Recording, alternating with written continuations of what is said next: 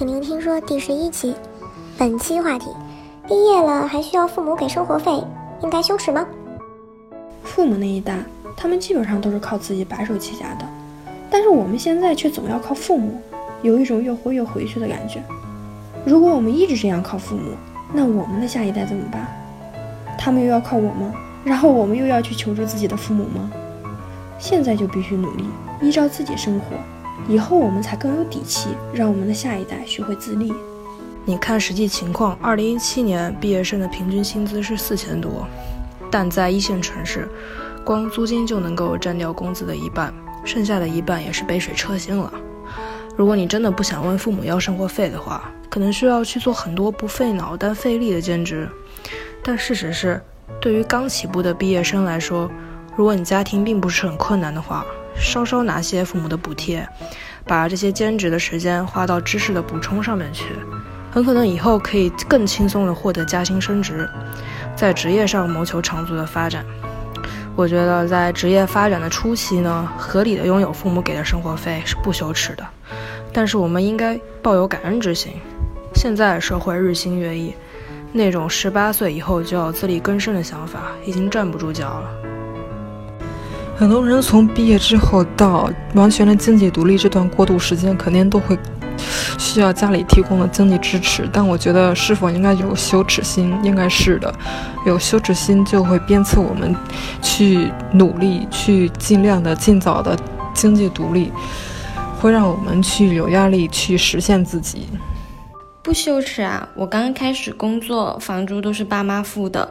如果没有父母，确实自己生活不下去。但是过几年会好一些的吧？总不可能一毕业就赚很多钱。照常理来说，毕业后我们应该还能赚钱给父母才对。如果我们一直需要父母的支援，那他们要到什么时候才能放下心呢？难道我们真的打算让他们操心到老吗？羞愧一般是指对自己的过错感到内疚和后悔。那么，这个你毕业了之后，短时期内确实没有办法经济独立，其实也不是一种过错，对吧？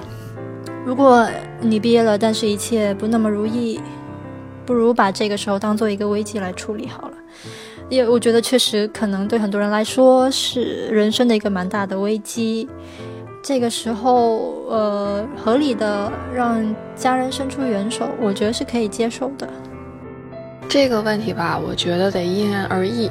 但就我个人而言啊，我觉得是挺羞耻的一件事情，因为毕竟我本科在国外读的嘛，然后家里一直，呃，支持我的学费，所以毕了业回国以后，如果还管家里伸手要钱的话，我是觉得挺不好意思的。不太难的呀，反正我下趟天才会得还给爸爸妈妈的，就是需要辰光而已。现在我只有廿二岁，刚刚毕业，搿几年还要爸爸妈妈的支持，但是过两年我就可以独立了呀。我觉得是比较羞耻的，因为这和我的价值观相悖。从小到大，我都是比较独立的人，跟受到的教育有关吧，包括异地上大学、出国留学，所以我毕业后就在努力的做到经济独立。除非非常特殊的情况下需要用钱，而我没有能力独立支付全部的话，呃，这样的情况下我会向父母借。嗯，毕业不等于拥有足够的能力自力更生，并且在很多情况下，许多的事业和梦想在发展初期的确是没有办法很快的获得经济收益。在这种情况下，我认为暂时的获得父母的一些资助也是没有什么问题的。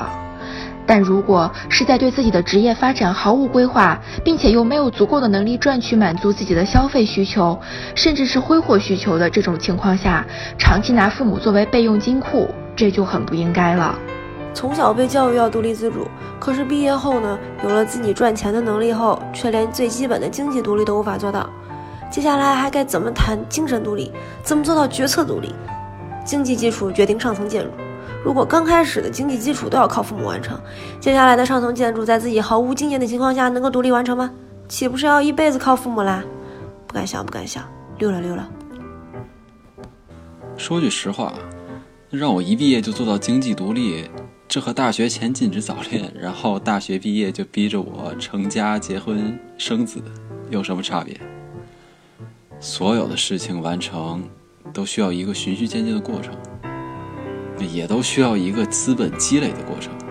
那既然家里有条件，在积累阶段助力，为什么不借一借这股东风，在接下来的日子里厚积薄发，难道不会更好吗？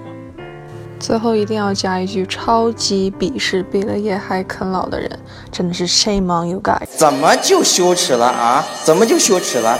太羞耻了！你就是个 loser，所以你要感到羞愧。当然不是这样。知道什么是羞耻，总比毫无感觉的行尸走肉要强。没有说要支付全部，只是还跟父母要一些生活费。嗯，哦，我父母向我发红包，当时就接受了红包，这算不算？背景音乐不太对呀，不是说下一期最后一期要伤感一点吗？Siri 换一首伤感的音乐。很抱歉，在你的音乐中没有找到伤感。最后一期话题是：分手后应该断绝联系吗？虽然听说二点零即将结束，但小婷相信，哪怕世事无常，你我后会有期。次日一直爱你们哟，啾啾。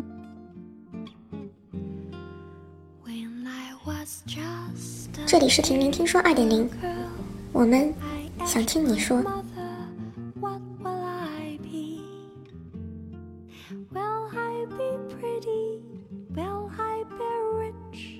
is what she said.